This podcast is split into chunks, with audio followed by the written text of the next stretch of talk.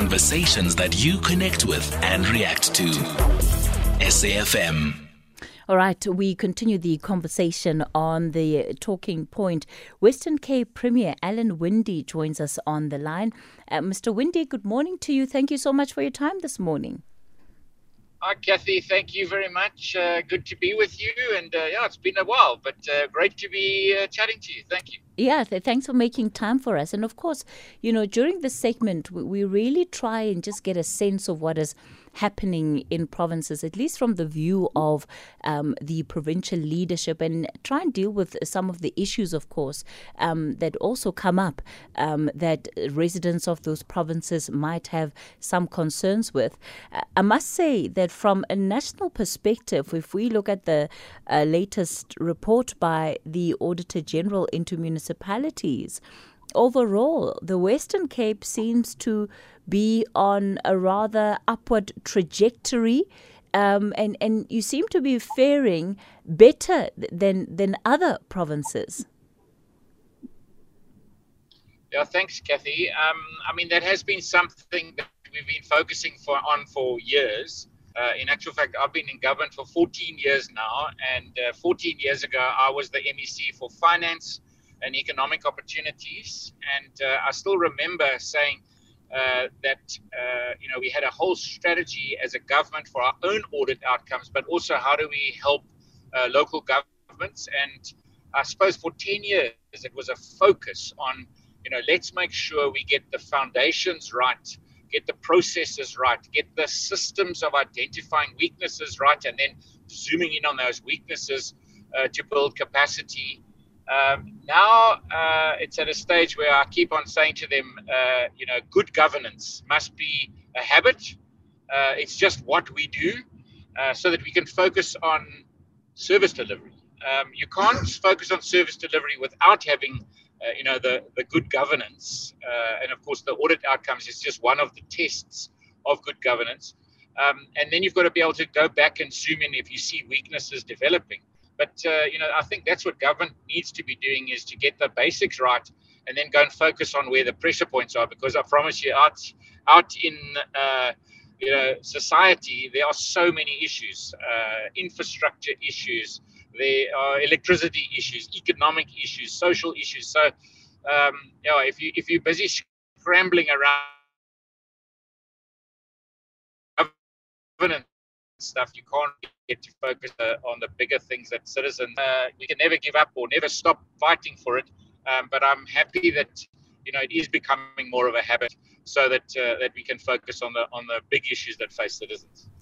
And I think that that's part of what you know the Auditor General, by and large, um, has has credited you with. That um, you know the result that that is being seen in as far as a good financial governance is concerned is as is as a result of the tone that is being set by accounting officers, by authorities, but that, that there seems to be a culture generally of, of doing the right thing and also being accountable. But but in order to do that, you need capacity, right? You need people who are able to to do their jobs and function efficiently in in the jobs that that that that, that, that they're tasked with. How would you say that you, you've been able to sort of set that message? Um, up from the as the provincial head right down to the departments and individuals in departments so I, I think you said it. Uh, there were two words that you've just said. The one is culture, and the other one is tone. Um, I mean, there's a saying they call it they call it tone at the top, um, but in actual fact, uh, maybe the tone at the top is where you've got to start. But at the end of the day, it's about the culture of the organization. and It's about the culture at the bottom. Uh, it's about the behavior, the daily behavior. Um, and of course, those are things that don't just happen. You've got to work on them. Uh, we, we worked a lot of, uh, we put a lot of energy into the leadership uh, development and leadership tone. Um, and now, uh, I mean, our whole government at the moment is on something we call the, the culture journey. Um, and that is, you know, culture is about uh, the way you go to work, the way you behave to your customers. Um, and that's a difficult, especially in government, because you know, Treasury's got a very different culture to health, to a very different culture to education or to social development. So, uh, but how do you get a common culture, a service culture, a caring culture, um, and a good governance culture um, about discipline, about rules? Um, and these are complex things. Uh, you know, corporates around the world, governments around the world deal with these things. And I'd like to believe that uh, we push some of those boundaries. I like to compete uh, very much. Um, I've actually entered our government into the best place to work in the world competition. Um, I've said we can come last, but only once. Um, but it is about culture, and that's what they measure. They measure culture of an organization. And so, yeah, I think you're exactly right. It's something you've got to work at. Uh, it's always got to be there. It's got to be an underlying principle. Um, and then hopefully you get to a stage where it is uh, your habit. Uh, and then you can start to focus on the next thing, uh, which always for me is, uh, and, and if you speak to our uh, officials, you'll hear us using words of, are you citizen obsessed? Um, because that's surely why you work for the government. You, you, you work for the government because you believe in service and you believe in making sure that we get it right because there's so much that needs to be done. So we've got to make sure we start with ourselves and we're able to do it. One of the things that um, we've sort of been noting has it, it, first sort of starts off as as as stories that people are sharing amongst themselves of uh, you know people that are migrating to the Western Cape and more and more you have somebody who knows somebody who's thinking of moving to the Western Cape and then there's you know official research that will come out and say actually um, you do have a lot of inward migration uh, towards the the Western Cape. Why do you think it is that some of the high earners in a province like Johannesburg are opting to go to or to come to your province as a place where they want to live and do business? So, I mean, I suppose I want to say to you, good governance. Uh, um, but it's it's much more complex uh, than that. It's uh, you know, can people see value? Um, are people able to live lives that they, they value? Um, and sure, I mean, you've just uh, people who have nothing, who are looking for a job or looking for education or looking for healthcare on the one side of the spectrum, right to you know, South Africans who have money and they are buying a house or building a, a business or moving a business. So uh, across the spectrum, and it's growing faster than ever before. Our initial indicators were that as a province, we were going to hit 8 million people by 2030.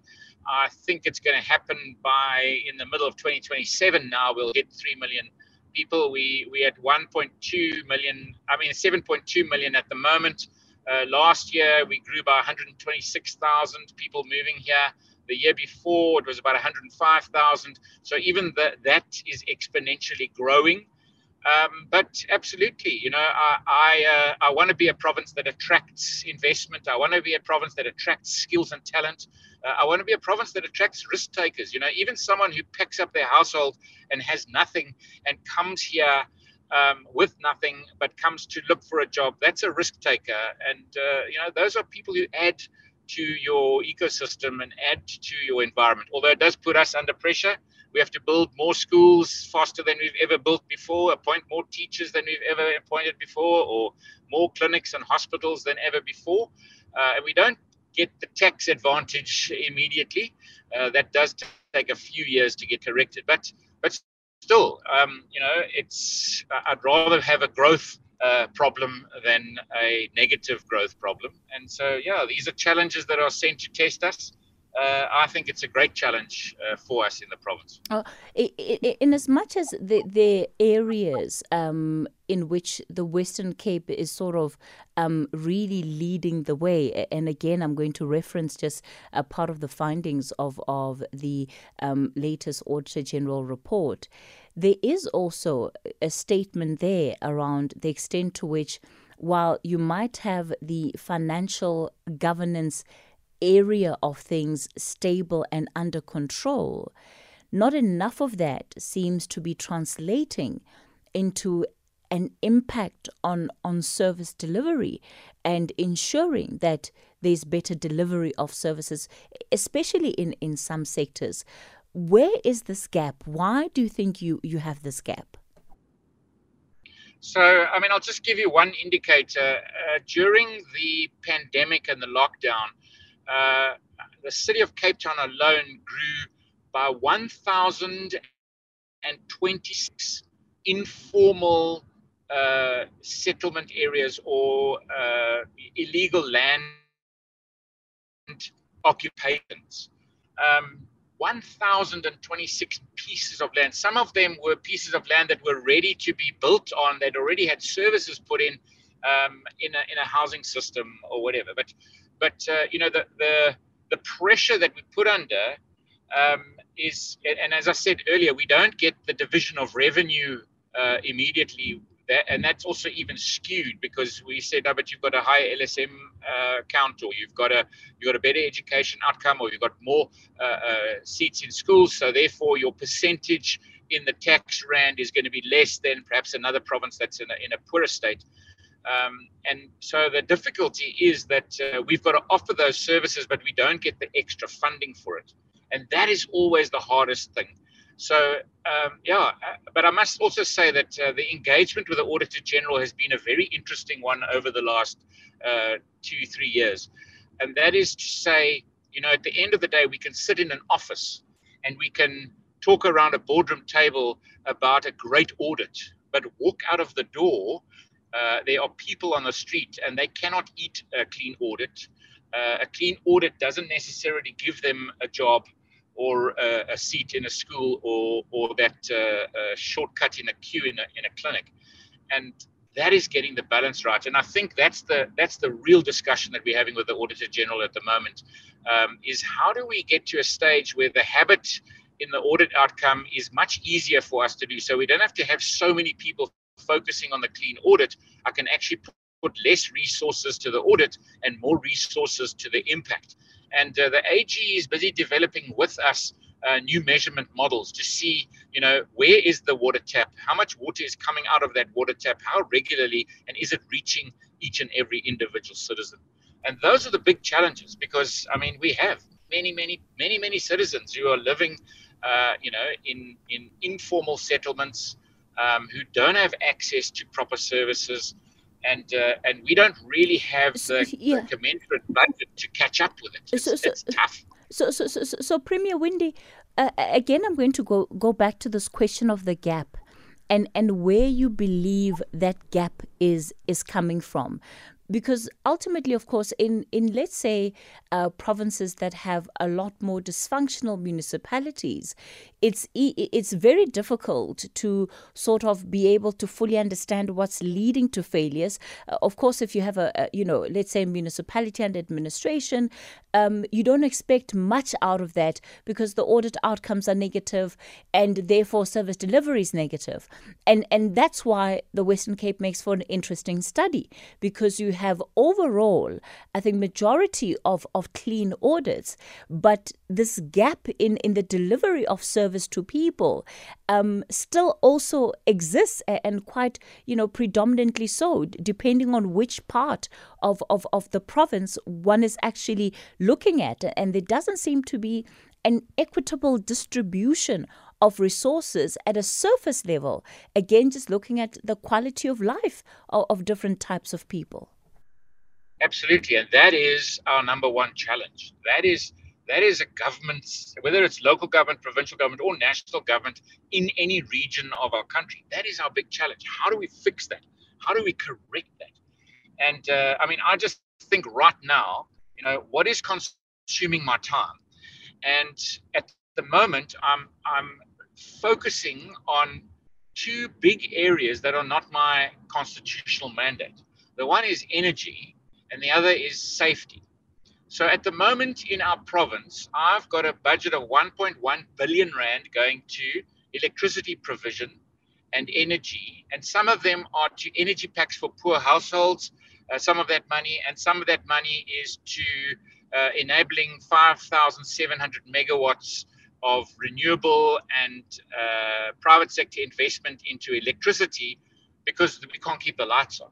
Now that my 1.1 billion is added to at local government level. So be just short of 7 billion rand in this province being spent over the next three years on electricity of some sort.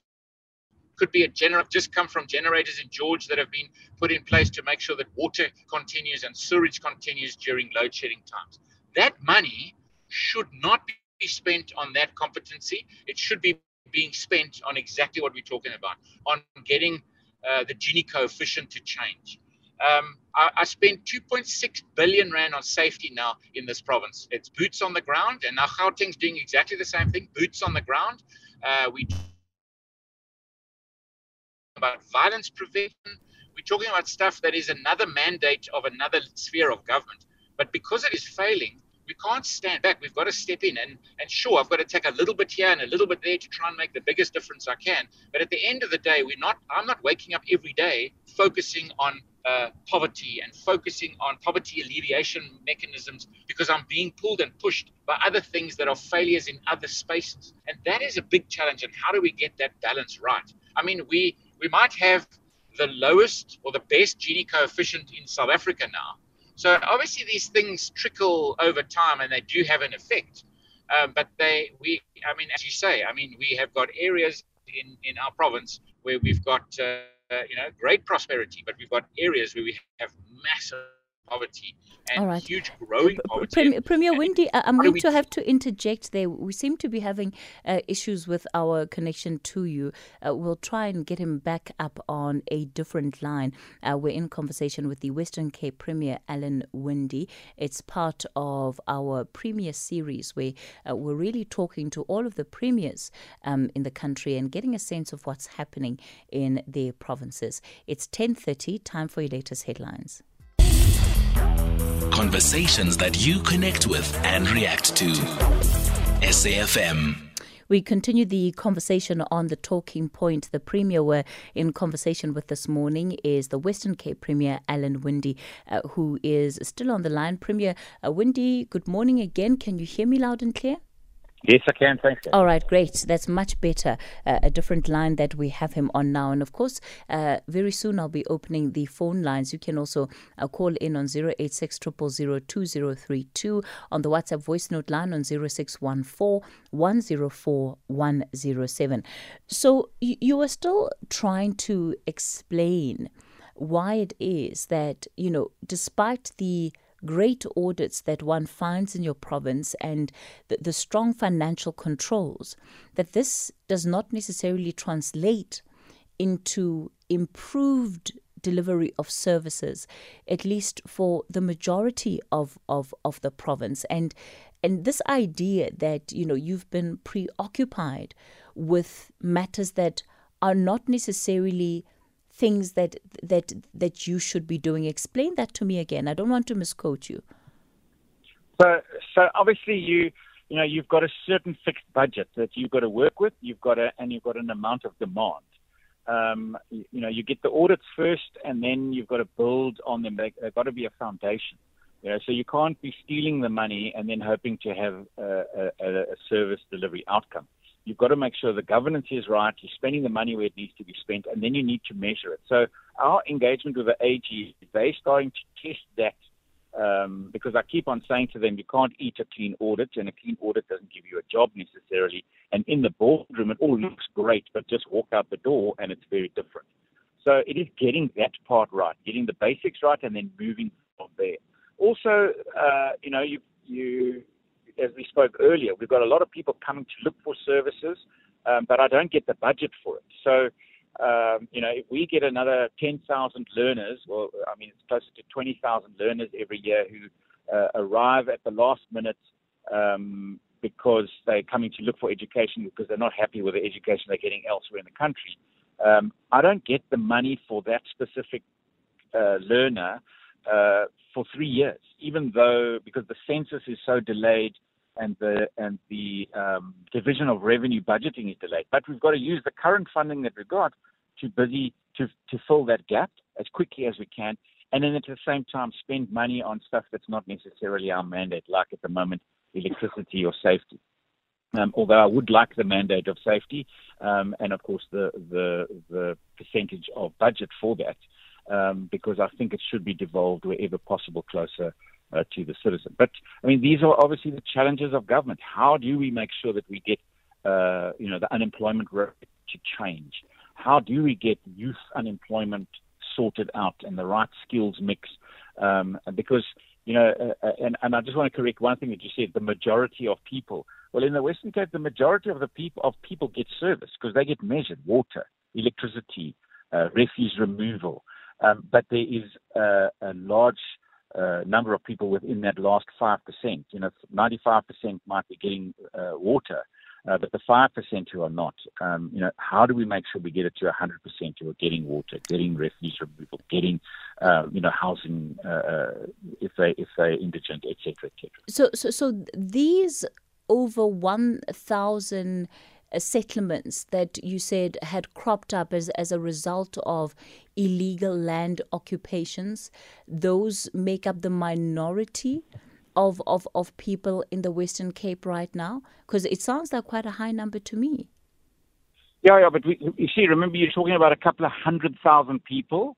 I mean, I've got 740,000 citizens who are unemployed in our province. Um, but I've got 2.3 million people who are employed in our province. So um, you know, it's it's about how do we get uh, it right. I mean, we obviously we have more people in the province that you know have a roof over their head and have uh, a tap and a, an electricity connection than don't. Um, but are we getting it right that we are, you know, we, we might have the lowest unemployment rate in South Africa, but our unemployment rate is unbelievably high compared to global standards. Um, and so, you know, how do we make sure that we grow our economy? Nothing stops a bullet and nothing puts food on your table like a job. Um, it really helps with all of those other uh, bad indicators. So we've got to have a, social net as a government, but we've also got to make sure that we are enabling citizens to do what they need to do to live lives that they value and, and the lives that they that they want. And and and to the extent that there is, of course, a view that life and, and progress has been stagnant in, in some areas, um, including areas like your Cape Flats, your, your Khayelitsha, your Nyangas, that, you know, the, this progress and again, this benefit of what is good governance on paper is not translating into those communities. Uh, I would say yes and no. Sure, there are parts um, of Khayelitsha that really have, we've got so much work to do. But there are also parts of Khayelitsha that you go to today. I, I was at the launch uh, with Luvuyo Rani of his, of his new entrepreneurship foundation uh, in Khayelitsha.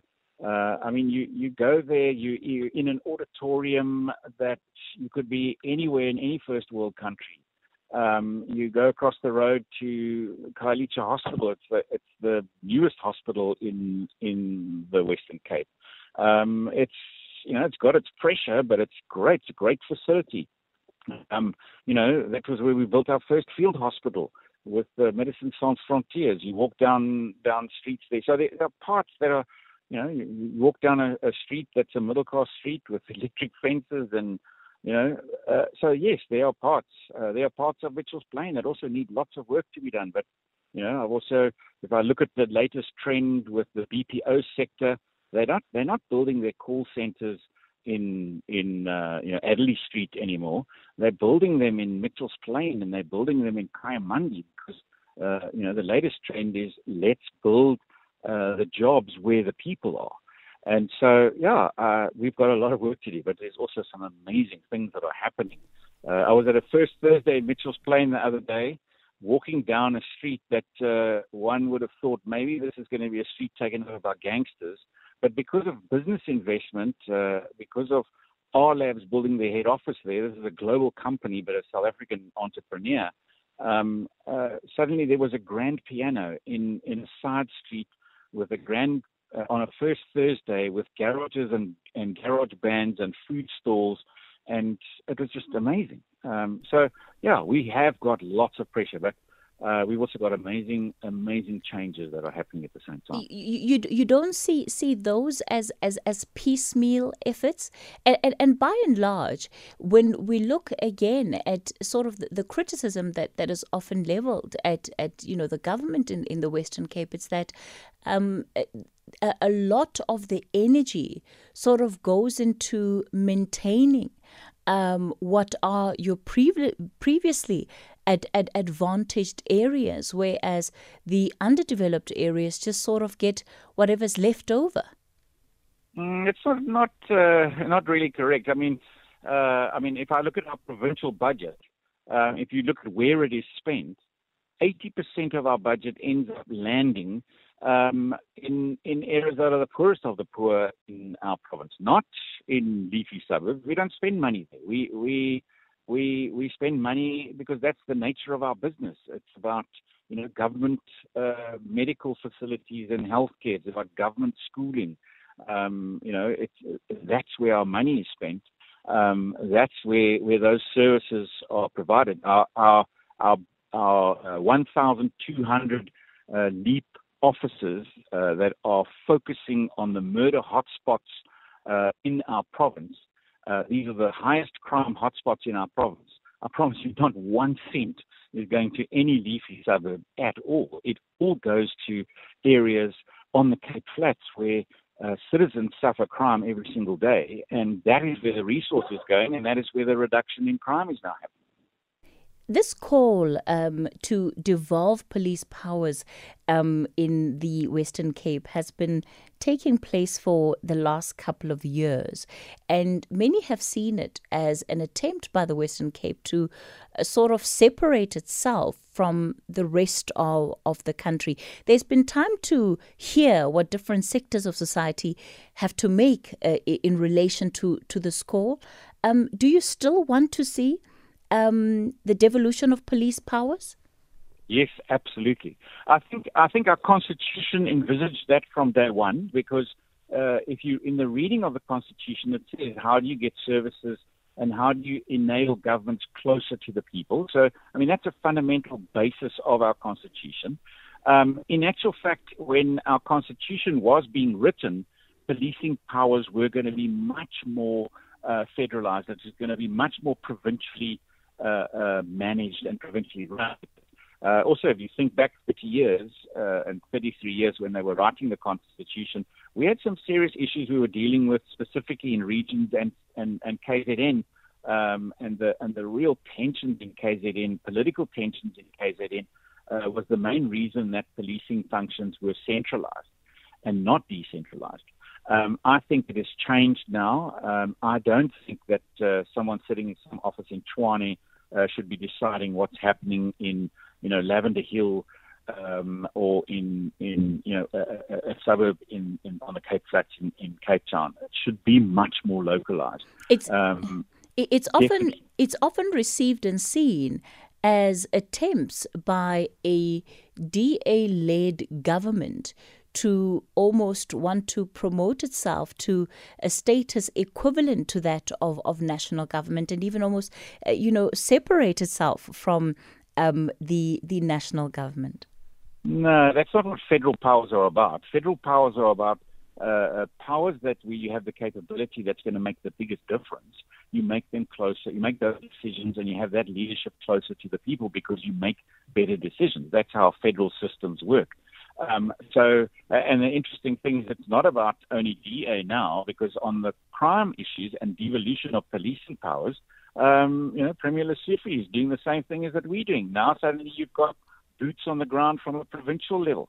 Um, you know, and, and our discussions that we have at uh, the National Lekgotla, the last discussion we had at the beginning of this year, um, you know, people will say people were looking at Premier Lesufi and looking at myself and saying, "What are you guys? Are you guys working together here? What's going on here?"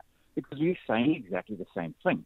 Um, we we are saying, "Hang on a second, we cannot allow criminals to be, you know, running the show," and that's what it feels like. Um, it feels like the criminals are running the show, and government is trying to play catch up. And so we we as as you know, uh, I'm a I'm a public servant. The, the, citizens say to me, as representing them, help us. you know, I cannot deal with my kid not being able to get to school every day without seeing dead bodies, or I can't sit in my house dodging bullets every night. Um, please help us. What are you doing about this? And so you, you then say, okay, well, what could be the change? I could just stand and say, I'm sorry, it's not our job. Um, let's speak to the National Police Commissioner and the Police Minister. They must come and sort this out. Well, we're tired of doing that. Um, we need to change the system. Let me go to Bongani in Cape Town. Bongani, good morning. How are you, Kathy? I'm well, thank you, Bongani. Go for it. Not for uh, really, yeah. Uh, Kathy, we are in, in Western Cape. I'm staying in Western Cape. We are in Western Cape. We have two Western Capes. We, the Western Cape is divided into two. Uh, the, the guest there is correct, right? When he said they are working and then their books, their books are clean. But just go from uh, Cape Town, just uh, as you go down in, into to, towards Khayelitsha, you pass you pass Langa. You can see kid, the black people how they, they live. They, the, what you call it, we call it inyunyu, where there is a red, big red, plastic, nothing, nothing is coming from uh, to the black people. The guy is correct, is correctly, rightly they are going to those uh, white people's area. They are doing. I'm I'm I'm a courier. If if there is something happening on the road or the the, the train, it won't take two even two days in white areas. But go to Khayelitsha, go to Nyanga, go to Philippi, go to Site C. It will take a month to fix the, the, the, the train. And secondly, I would like to ask uh, Helen Winde. Uh, I, I, I tried to apply for a City Cape Town job. On that form, why they put the race there? Because if you, the, the, the, the form said you are a South African, why now you must uh, you must say I'm a black or I'm a colored, I'm staying in Khayelitsha, I'm staying. Why is that on, on, on, on the form? Thank you, Katie. All right, Bongani, Premier Winde. I support him on the on the why do you need to put your race? I hope he puts human uh, where, uh, alongside race, where it says that he's from the human race. Um, yeah, uh, that's what we've been talking about is how do we fix the differential? How do you get the Gini coefficient right? Uh, I mean, he's talking, uh, he's talking about Langa. Langa is celebrating its centenary this year, 100 years old. I was actually there with the economic department yesterday, um, uh, where we've got a fund now um, specifically um, in in uh, you know the areas that we're talking about. It's a fun promoting business. Uh, I was there where also a courier business, a, a guy that started a company in in uh, Langa during the pandemic, delivering uh, product, food products. So he he contracts to uh, you know supermarkets, he contracts to chemists, etc. And uh, I saw that our department gave him some funding because his business is growing and is employing more people delivering product uh, exactly to their homes. Yeah, um, but but I think Bongani is saying is saying, Mr. Winde, that the delivery of services is a lot more efficient in some areas than in others, and he's saying it based on his experience as as a resident in the province. So so. I mean, then I must say to him, you know, let's measure it against his local councillor. Why? Why is it? Why is it that when there's a blockage of a drain, it takes longer to fix? It shouldn't. It should take exactly the same time um, to fix a drain, doesn't matter where it is. Um, and uh, you know that, that's an issue we need to talk about. You know, is the, is it being reported properly? Uh, how long is it taking? We can draw those uh, in in the city of Cape Town specifically on a data point.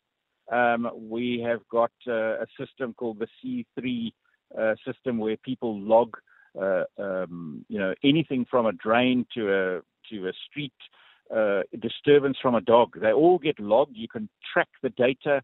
You can see how long something takes to get fixed. Um, so, so, sure, so, so, so, over, so, so overall, does does your data say that the the delivery of service, including the speed at which uh, things are resolved, is the same? Is that generally what the data says? Uh, I don't know. I'll have to go and I'll have to go and draw that. Um, you know, I'm talking now about local government data. But um, I mean, I look at where investment goes at the moment, and I mean specifically if I look in Cape Town, uh, I mean I look at some of those piping investments. On you know these pipes are massive, and the, those investments are going into the Cape Flats. Um, these are these are water piping, sewage piping, uh, upgrading in in facility investment. Um, you know, at the end of the day, we need to draw the data, say is it correct or isn't it correct, and then if it's if it is correct, that it takes two weeks to fix a drain in Langa versus you know one day to fix a drain uh, in Claremont. Well, why is it? Let's go and find out. What is the system? Because it shouldn't. Brian, you're also in Cape Town. Good morning. Uh, good morning to you and your guest. I'd like to just uh, comment on uh, this rosy picture which Alan Winde uh, portrays of Cape Town. I've lived in Cape Town all my life. The um, management and the uh, councillors and officials connected to the council and to the mayoral committee, etc., etc., these individuals earn huge salaries the rates are just now uh, recently, or it is about to be increased, and is unaffordable to the majority of people. This is how these parties, including the DA, exploit the public of this country. Whilst the ANC loots the municipalities and, and, and SOEs and enrich themselves, the DA itself is also involved in this exploitation. The people of Cape Town and nationally, I suppose, are also being exploited via the increases in rates and the, uh, the, your rates today is like having a second mortgage on your home. It's extremely high and it is unaffordable. So um, I'd like to burst his bubble on that one. The um, you know management and councillors should earn what any skilled worker earns they they um, live lavish lifestyles. They enjoy perks and and um, and uh, enjoy huge salaries and uh, which and which which is um, exorbitant.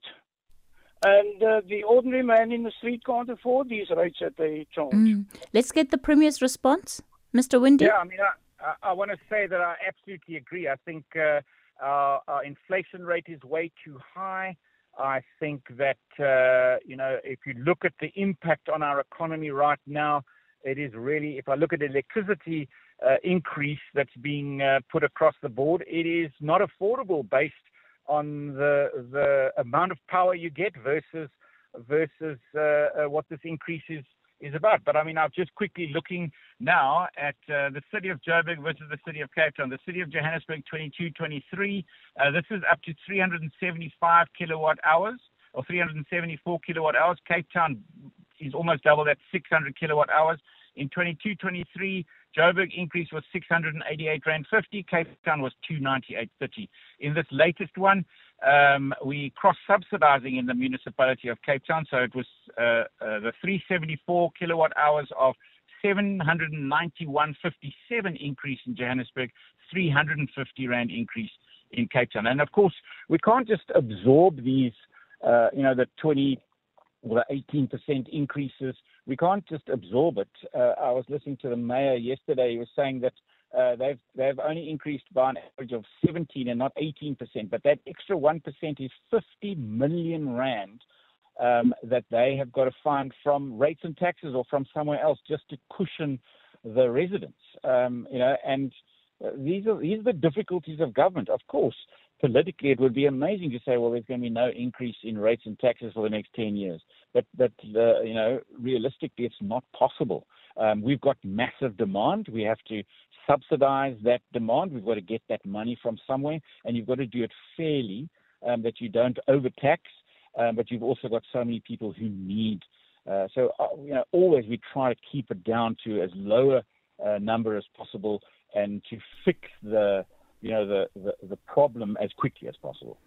Uh, just to add to, to, to Brian's question about the, the cost of living in, in Cape Town, what how do you respond to again this view that the the uh, the cost of living not just in Cape Town rather but in the in the Western Cape that it's it's it's it's kept and it's made deliberately high to keep certain people out but I've just shown that the in mm. actual fact the increase in rates and taxes is lower than in Gauteng in, in in the Western Cape not higher um, but uh, people don't have the, the same thing. You've, in Cape Town, uh, versus Johannesburg, if you take those two spaces, um, you know, we've got a lot more open outdoor space for citizens um, versus, you know, having to look after yourself.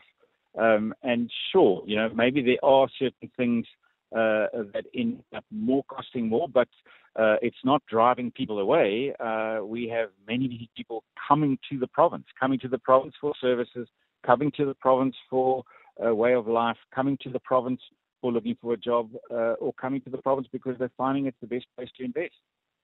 Janusz, you're also in Cape Town. Good morning. Hi, good morning, Kathy. Good morning, uh, Mr. Alan Wendy. Uh, I've got different point of view. usually we we con- concentrate uh, on the on the delivery from the DA. It and you you proudly DA proudly always say in our province we've got better roads, we got better this and this and that.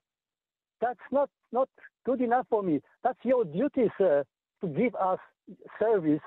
Uh, we cannot compare ourselves, or we can, shouldn't compare to to other rotten apples and and say we are better than others because that's the duty of you, sir, and the and your people who are governing this. But we, my point is also we celebrate one month of the of Mandela Month today, and Mandela said, Mr. Mandela said, never ever one race will dominate the others. Really, it's only a, a simple slogan because in Western Province now we've got a situation in the whole country, actually, but majority of the people, of colored people here, you know, they are moved down to the minority groups. And and I know, of course, you, the DA will condemn it and, and so and so, but what you going to do about it? We need new policy. We need new uh, uh, constitution. I know that you guys are working about it, but this constitution should totally reject any racism any nation because we cannot go any further. We, we cannot have a, a BEE. We shouldn't have an affirmative action. Show me, please, uh, when in the world, democratic world, affirmative action protect majority. So, so we, I, I'm asking you to concentrate on on this, the race issue and allow us to all be free and all be equal. When you go to the to the any shops, to any restaurant, airport, you don't see the white faces there serving the people. So take it seriously. We're gonna we're gonna definitely uh, uh, improve our situation in, in the whole country. Uh, the, this Western Pro, Western Cape can be example to others, but we have to take this race issue uh, uh, solid uh, and, and straight into the into the into the fight. And also, you've got the right. You've got the right in constitutional right uh, chapter six of the Constitution say that you can you can have a different laws in our Constitution. You can have a you can call for the referendum. If you need my support, call me, call us. We're gonna support you. All right. But we Janusz, I'm going to have to stop you there because it is time for the news. I'm going to ask uh, Alan Winde to stay with us so that he can also uh, respond to what Janusz uh, has said. It's time for the latest news. The Talking Point with Kathy Motlatlana. Weekdays, 9 a.m. till midday.